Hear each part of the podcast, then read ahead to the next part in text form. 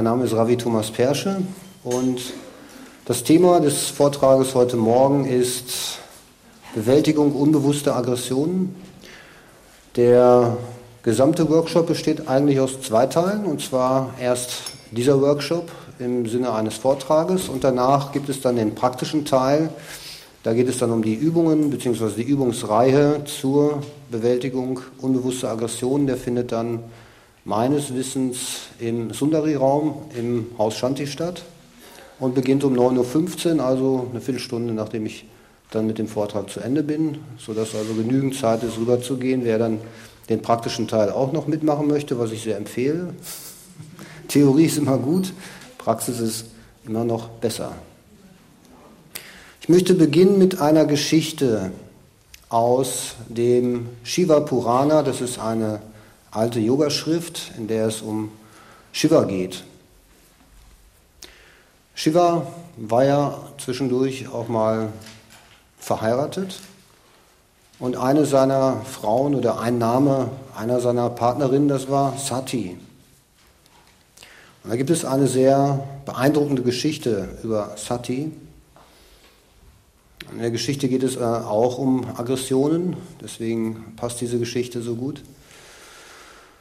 Ja, Sati war die Tochter von Daksha und Daksha, das war ein Nachkomme Brahmas und hatte die Aufgabe, für Rechtschaffenheit und für Ordnung zu sorgen in der zivilisierten Welt. Und seine Tochter Sati fand allerdings Gefallen an einem wilden, asketischen, in der Weltgeschichte herumvagabundierenden Gott, nämlich Shiva, und wollte unbedingt Shivas Gattin werden. Das war auch äh, ihr Karma sozusagen. Deswegen hatte sie sich auch inkarniert. Und so geschah es auch. Sie wurde also die Gattin von Shiva. Allerdings hatte Daksha ein Problem mit Shiva. Er konnte ihn nicht leiden. Und ja, es widersprach so gänzlich seinem Ordnungsstreben, denn Shiva steht ja für das Wilde, für die Wildheit. Ein Name von Shiva ist auch Rudra, der Heulende. Das heißt also, Shiva gilt auch als Verkörperung unserer Urinstinkte, der ja noch völlig ungezähmten Urnatur, die verkörpert Shiva auch. Und Shiva gilt auch im Sinne mit seinem Namen Pashupati als Herr oder Herrscher der Wildnis, beziehungsweise auch der wilden Kreaturen, also aller wildlebenden Tiere oder auch Menschen, je nachdem. Das ist also Shiva und das passt nicht so richtig in das Konzept von Daksha. Daksha hatte einen Job und zwar die zivilisierte Menschheit mit Gesetzen auszustatten, sodass ein zivilisiertes Zusammenleben funktionieren kann. Und da passt dann so ein wilder Typ nicht rein. Also hat er ein Problem damit gehabt und fand es auch überhaupt nicht gut, dass ausgerechnet seine Tochter Sati sich diesen Menschen, äh, diesen Gott, zu ihrem Partner gewählt hatte. Jetzt hatte Daksha irgendwann mal ein großes Fest, ein Ritual vorbereitet, ein richtig großes Fest, das über viele Wochen ging. Und dazu hat er dann alle eingeladen, die Rang und Namen hatten aus der irdischen Welt, aber auch aus der Sphäre der Götter.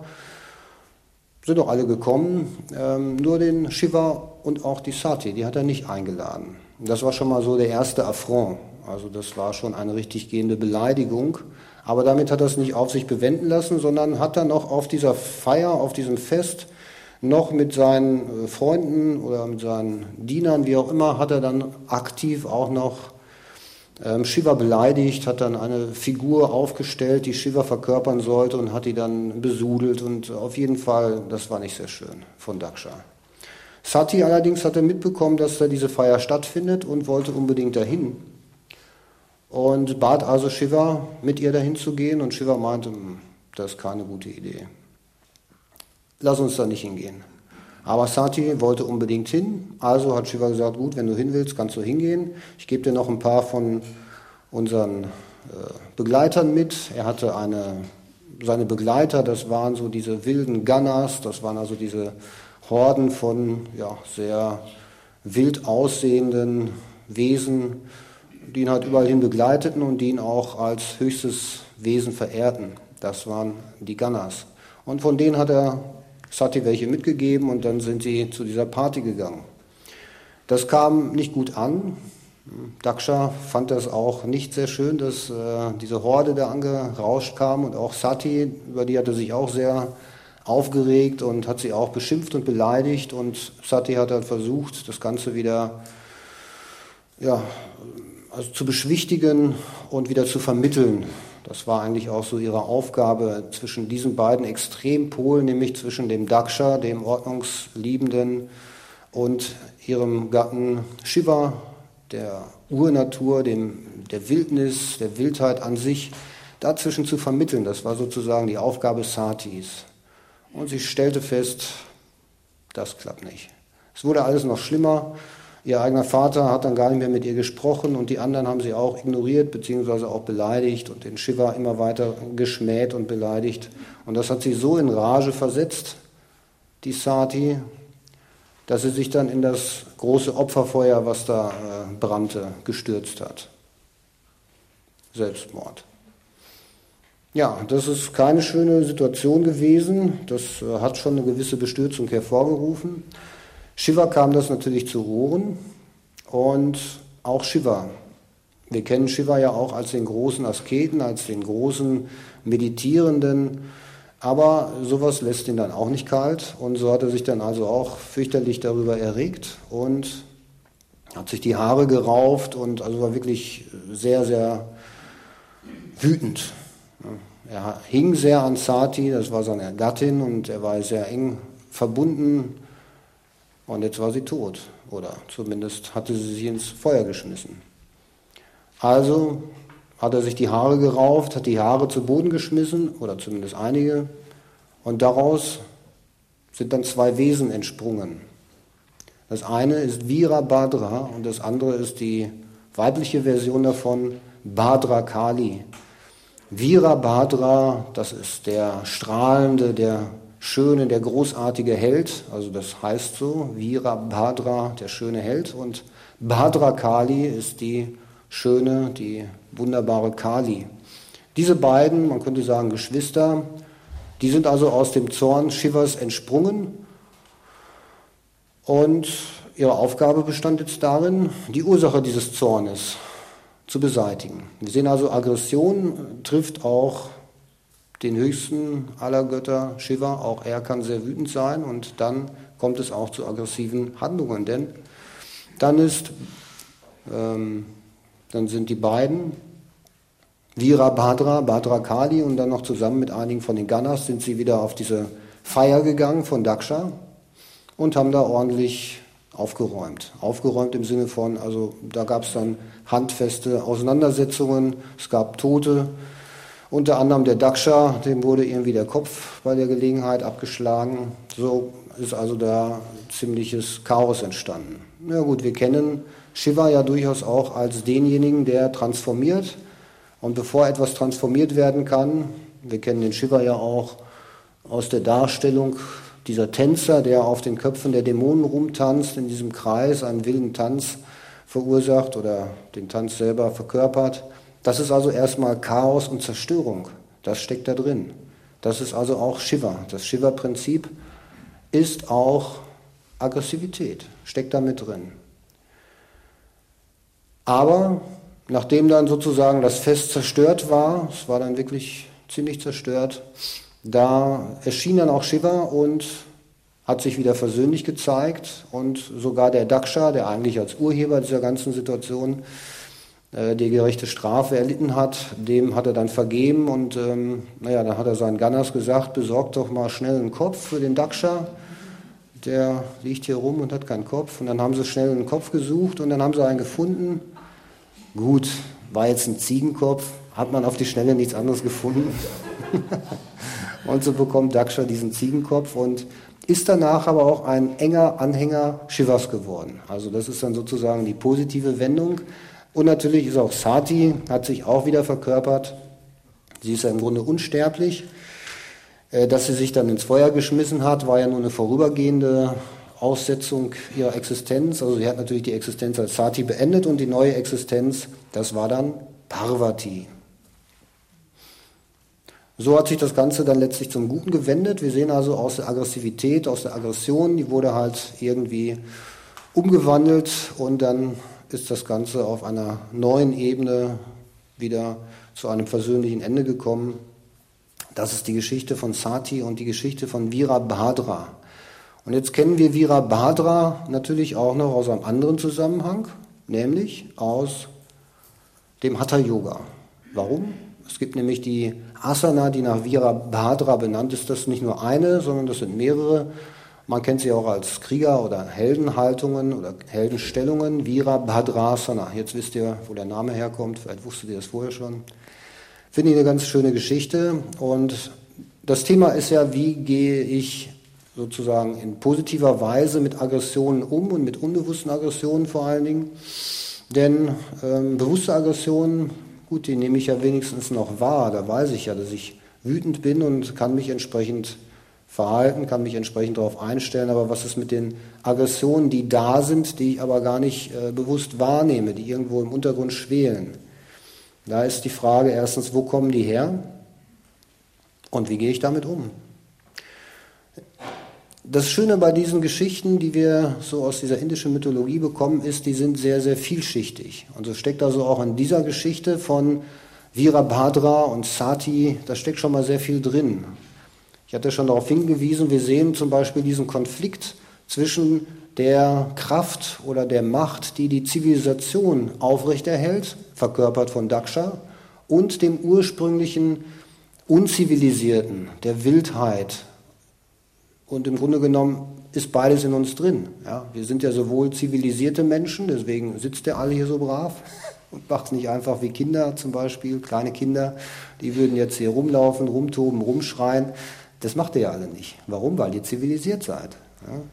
Aber das steckt trotzdem noch in euch drin. Ja, es gibt ja auch Menschen, es gibt so bestimmte Störungen, die können das gar nicht mehr unterdrücken. Ja, das ist, äh, die können dann solche Impulse nicht unterdrücken und schreien, wenn ihnen nach Schreien ist, so wie Kinder das auch machen, also wenn sie noch klein sind. Oder zucken oder äh, schlagen um sich. Ne? Also das gibt es. Aber das ist nicht der Normalfall, Gott sei Dank. Sonst wäre es ein bisschen schwierig für einen Daksha. So also zivilisieren wir uns selbst. Wir werden natürlich in diese Zivilisation nicht hineingeboren, im Sinne von, dass wir schon als zivilisierte Wesen auf die Welt kommen. Dem ist nicht so, sondern wir werden sozusagen erst erzogen. Durch die Erziehung, durch die Prägung werden wir gewissermaßen zivilisiert. Und wie spielt sich das ab? Das spielt sich im Grunde immer nach dem gleichen Schema ab. Man hat natürliche Instinkte, natürliche Triebe, Neigungen. Im Yoga in der Yoga-Philosophie nennt man das auch Vasanas. Und die sind immer da, die werden wir nicht los. Also diese Vasanas, die sind einfach da, das ist unser natürliches Erbe. Und diese Vasanas, die, wenn wir die ausleben würden, dann wäre nicht viel mit Zivilisation. Also wenn man mal schaut bei, ja, zum Beispiel bei unseren nächsten Verwandten, den Primaten, die das dann noch auf eine sehr natürliche Weise ausagieren, da geht das schon ganz anders ab. Ne, da gibt es wieder diese Horden. Ne, wir erinnern uns, bei Shiva gibt es auch die Horden.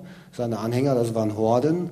Und wenn wir bei den Primaten gucken, da sind auch Horden. Ne. Also dieses, natürlich Geselligkeit oder Zusammenleben, das schon, aber eben auf eine ganz andere Weise, auf eine ganz instinktive, authentische Weise seine Triebe auszuleben. Und das ist das, was hier bei uns, naja, ich sag mal so ein bisschen äh, anstößig ist. Das macht man nicht zumindest nicht in der Öffentlichkeit.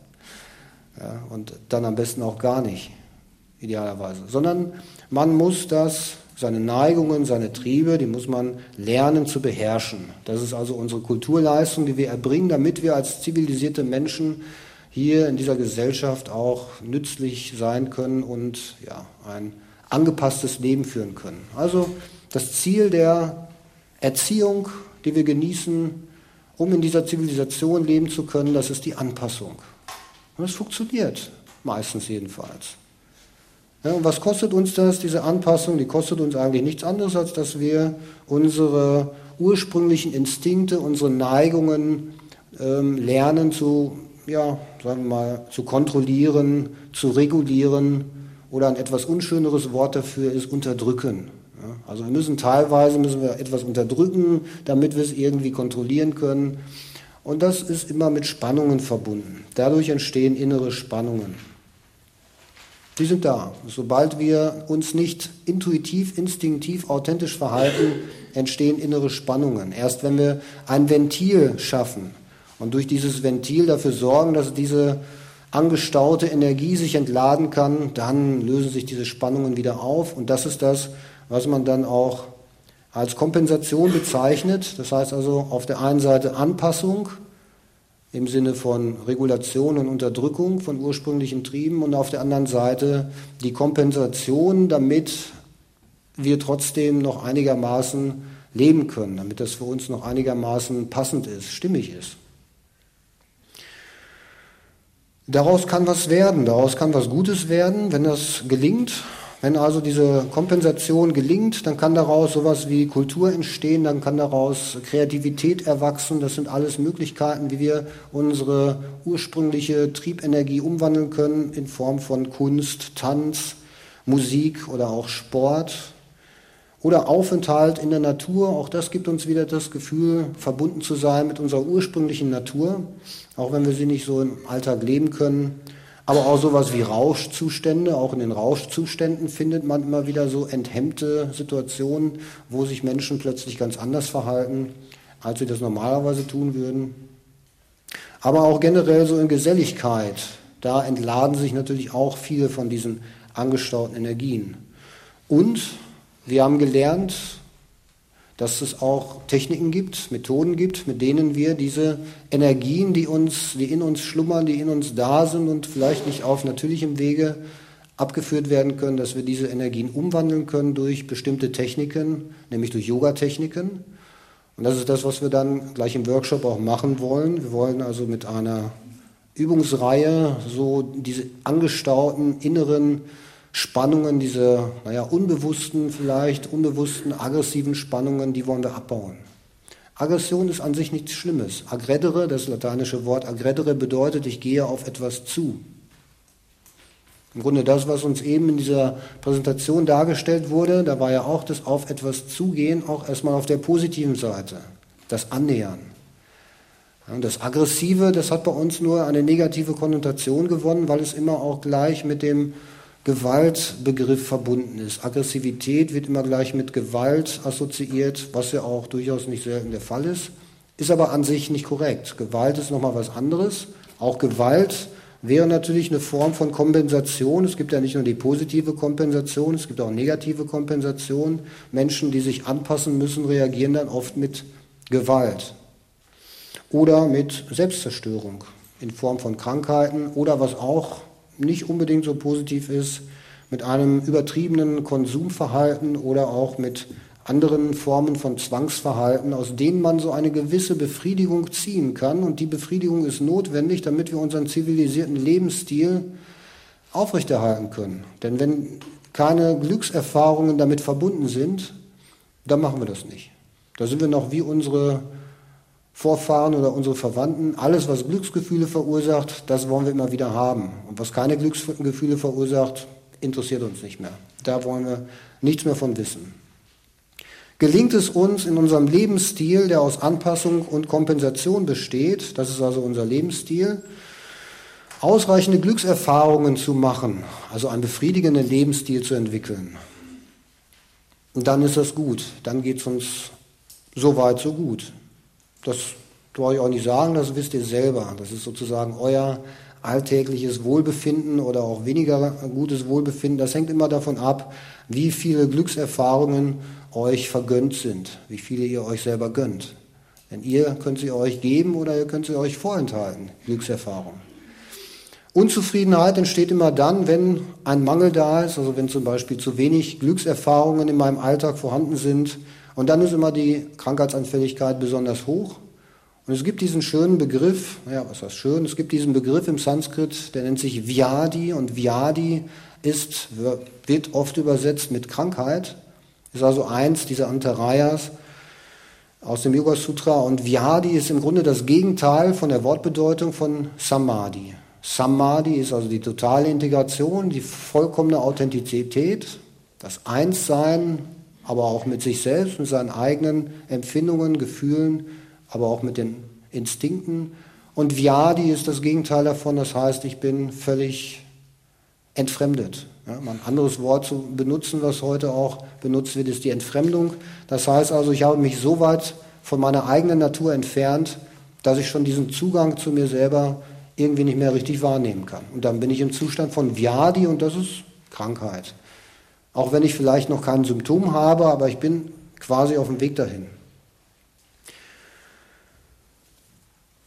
Wie kann ich das umgehen oder wie kann ich das vermeiden? Es gibt immer mal Krisensituationen, in denen man durch Krankheit oder wie auch immer darauf geworfen wird, seinen Lebensstil zu überdenken. Und das sind immer gute Situationen. Wie auch immer diese Krise entstanden ist, die Krise ist in der Regel immer eine Situation, in der man die Gelegenheit bekommt, freiwillig oder unfreiwillig, seine Lebenssituation zu überdenken und dann sich die Fragen zu stellen, ob dieses Leben, was ich jetzt gerade führe, ob das für mich noch passend ist oder ob ich mich auf dem Weg äh, befinde oder auf dem Weg begeben habe, in dem es einfach nicht mehr passt, in dem einfach ähm, die Glückserfahrungen, grob gesagt, zu wenig sind und die Erfahrungen, dass ich etwas machen muss, was eigentlich gegen meine Natur ist, zu viel sind. Das heißt also, ich muss mich an äußere Regeln halten, ich muss einen Tagesrhythmus einhalten, ich mache vielleicht einen Beruf, der mir überhaupt keinen Spaß mehr macht, ich muss mich also immer wieder in Routinen zwängen, die überhaupt nicht mit Freude verbunden sind. Das gibt es. Es gibt also durchaus Menschen, die so ein Leben führen oder führen müssen. Oder es gibt auch Situationen, dass man in, im zwischenmenschlichen Bereich äh, einfach zu wenig positive Erfahrungen sammeln kann, auch wo man da vielleicht wesentlich mehr Bedarf hat, also mehr, mehr Bedürfnis hat nach Kontakt. Nochmal das Beispiel mit den Primaten. Da gibt es eine Gruppe von Primaten, wenn da Stress in der Horde ist, dann gibt es erstmal Gruppensex. Ja. Und dann ist wieder die Spannung ab, aus, ausgelebt. Ja, es funktioniert. Ne? Das ist bei uns eher selten der Fall, dass diese Methoden angewendet werden. Soll es geben, aber habe ich auch noch nicht erlebt. Und dann gibt es eben den Begriff der Zivilisationsmüdigkeit. Das ist also der Zustand, wenn ich also dieses Leben innerhalb einer zivilisierten Kultur für mich nicht mehr als erstrebenswert erlebe. Und bei allem, was ich bislang, meistens tritt diese Zivilisationsmüdigkeit dann eher in einem fortgeschrittenen Alter auf, wenn man schon wirklich reichhaltige Erfahrungen mit der Gesellschaft und der Zivilisation gemacht hat und dann einfach da keinen kein Nutzen mehr drin sieht. Das wird dann oft als Burnout oder als Depression erlebt, aber im Grunde genommen steckt dahinter diese Krise, dass einfach die Zivilisation nicht mehr als befriedigend oder das Leben in der Zivilisation nicht mehr als befriedigend erlebt wird. Das kann zu Vairagya führen. Es ist sogar dieser Begriff Vairagya in der Yoga-Philosophie verbunden mit der Übersetzung beispielsweise Lebensüberdruss. Findet man in der äh, Vasishta Samhita oder Yoga Vasishta auch bekannt. Und das ist die Voraussetzung. Da gilt also Vairagya als Voraussetzung, um diesen Pfad des Jnana-Yoga überhaupt erstmal beschreiten zu können. Das heißt, ich muss also sozusagen erstmal eine gewisse, einen gewissen Zivilisationsüberdruss erleben, damit ich überhaupt den starken Wunsch verspüre, mich aus dieser materiellen Zivilisation herauszuentwickeln. Natürlich, ich muss erstmal diese Erfahrungen machen, ich muss erstmal kennenlernen, was ist Zivilisation, aber irgendwann stelle ich vielleicht fest, wow, sah auf den ersten Blick ganz nett aus, aber irgendwie so mittlerweile ist das alles nicht mehr so richtig toll. Und wenn du dann diesen Zustand positiv umwandeln kannst, also aus diesem Überdruss oder aus dieser Zivilisationsmüdigkeit, dann wieder einen, einen positiven Impuls herausholst. Im Yoga wird dann gesagt, an, diesem, an dieser Stelle ziehe man sich zurück in die Wildnis. Also man gehe raus aus der Zivilisation in die Nicht-Zivilisation. Vana Prashta. Das ist also eine ganz normale Lebensphase offensichtlich, die im Yoga auch so gesehen und anerkannt wird. Und in dieser Phase des Vanaprashta, das ist dann meistens, wenn die Kinder groß sind, das Haus verlassen haben und sozusagen dieser Lebensabschnitt abgeschlossen ist. Ich habe also mein Familienleben geführt, zu einem positiven Ende oder wie auch immer zu einem Ende gebracht. Also die Kinder verlassen das Haus und jetzt tritt eine neue Lebenssituation ein. Das ist oft mit Krisen verbunden. Und diese Krise positiv umgewandelt führt dazu, dass ich jetzt diesen Impuls nutze, die Zivilisation hinter mir zu lassen und mich spirituell zu entwickeln. Und die spirituelle Entwicklung die findet dann statt, wenn ich dann sozusagen mich aus diesem zivilisatorischen Umkreis erstmal eine Weile entferne, und zwar so lange, bis ich mich dann von diesen ganzen Zivilisations- ja, Krankheiten kann man schon sagen, ne? Zivilisation und Zivilisationskrankheit hängt so eng zusammen, mich davon frei gemacht habe, sowohl auf geistiger Ebene, aber auch auf körperlicher Ebene, mich gereinigt habe mit Yoga und Yoga-Praktiken auf verschiedenen Ebenen und dann bin ich auf dem Weg zum Ziel des Yoga, dass ich dann nämlich auf dieser Stufe des Jnana-Yoga eine Stufe nach der anderen erklimme, bis ich dann schließlich den Zustand erreiche, naja, von dem wir alle schon gehört haben, weswegen wir ja, nehme ich mal an, zumindest die meisten von uns auch Yoga praktizieren. Wir wollen Satchitananda, oder nicht? Wir wollen also diese absolute Glückseligkeit, die mit dem Zustand verbunden ist, den wir erreichen können, wenn wir unsere Yoga-Praxis entsprechend ausdehnen. Und das finden wir in diesen Yogaschriften immer wieder in verschiedenen Bildern dargestellt. Je mehr Zeit wir in Yoga investieren, desto schneller können wir oder desto sicherer können wir dieses Ziel erreichen. Das setzt allerdings natürlich voraus, dass wir uns diese Zeit auch irgendwie nehmen und nicht versuchen, das noch mit allen anderen Pflichten zu verbinden, acht Stunden arbeiten zu gehen, dann noch zwei, drei Stunden Haushalt machen und dann auch noch vier Stunden Yoga machen. Das wird schwierig. Hm? Theoretisch möglich, der Tag hat ja 24 Stunden, aber man muss auch mal schlafen oder ein paar andere Sachen machen noch. Also muss man irgendwann eine Entscheidung fällen, bleibe ich also eher in diesem materiellen Umfeld und ähm, reproduziere mich da weiter oder nehme ich die Zeit, nehme ich mir die Zeit und lasse dann eben etwas weniger Zeit in diese materiellen Aktivitäten fließen und widme mich mehr dem Yoga. Yoga Abhyasa, wie es bei Patanjali heißt. Das heißt also, ich gehe den Weg des Jnana Yoga. Und der Weg des Jnana Yoga führt ganz zuverlässig, ganz sicher von einer Stufe zur nächsten. Allerdings, wenn man sich dann mal damit beschäftigt, und ich kann das nur empfehlen, mal dieses Buch diesbezüglich zu lesen, nämlich die Yoga Vasishta, die Lehren des weisen Vasishta, die er dem jungen Rama angedeihen lässt.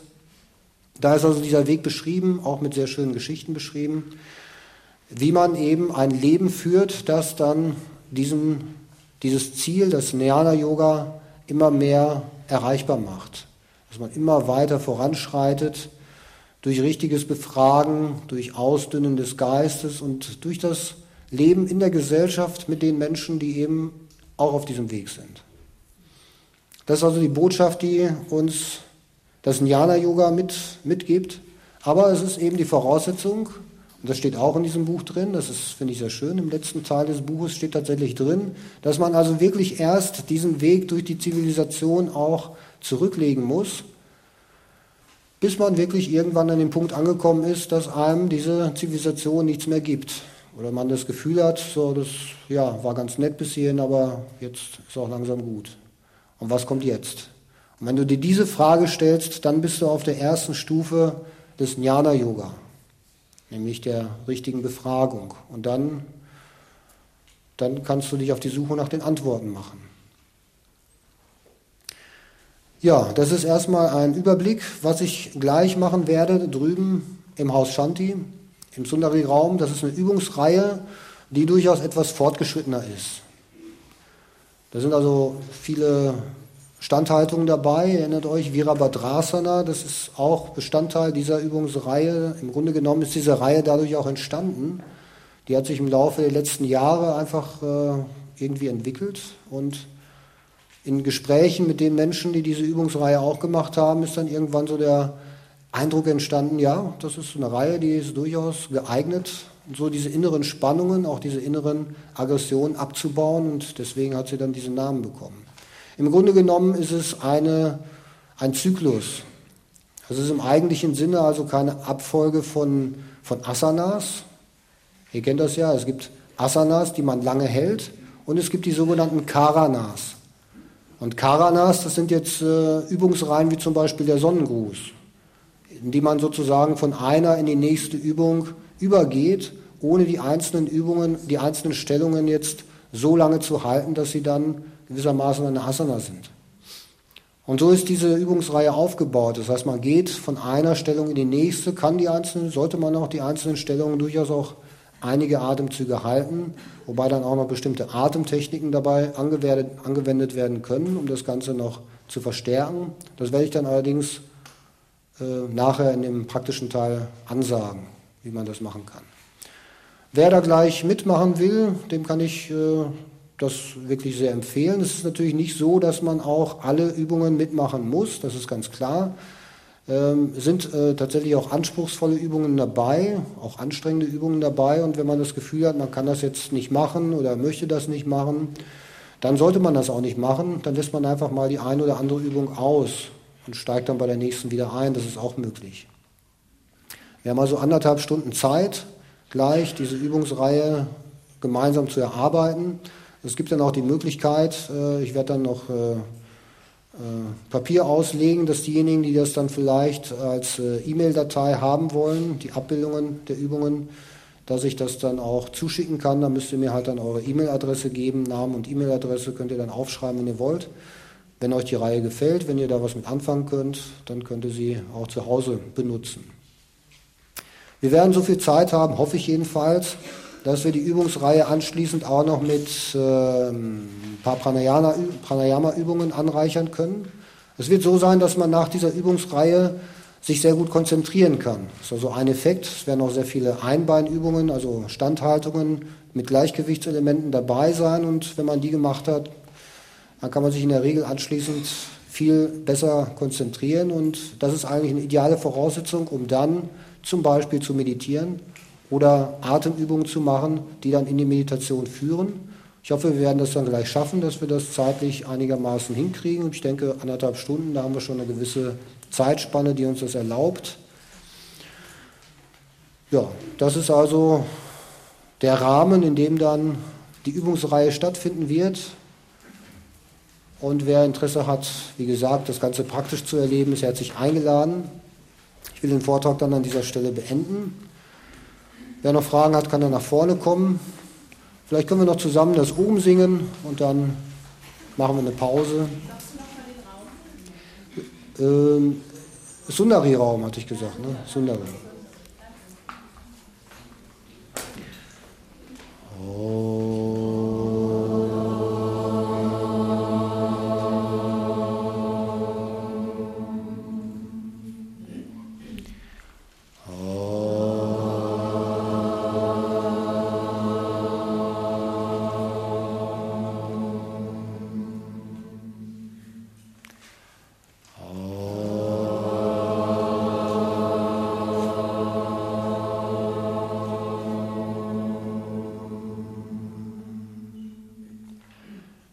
Tamasatuma Satkamaya Tamasuma Jyotirgamaya Mrityormamritam Gamaya Oh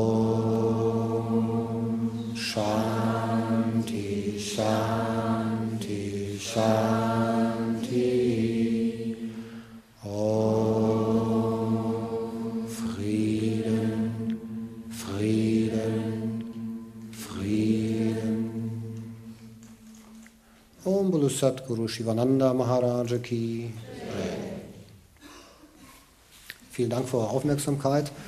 Hier habe ich die E-Mail-Adresse, äh, E-Mail sei schon die äh, Webseite von mir angeschrieben. Da wird dann in den nächsten Wochen wird dann auch einiges über diese Übungsreihe auftauchen.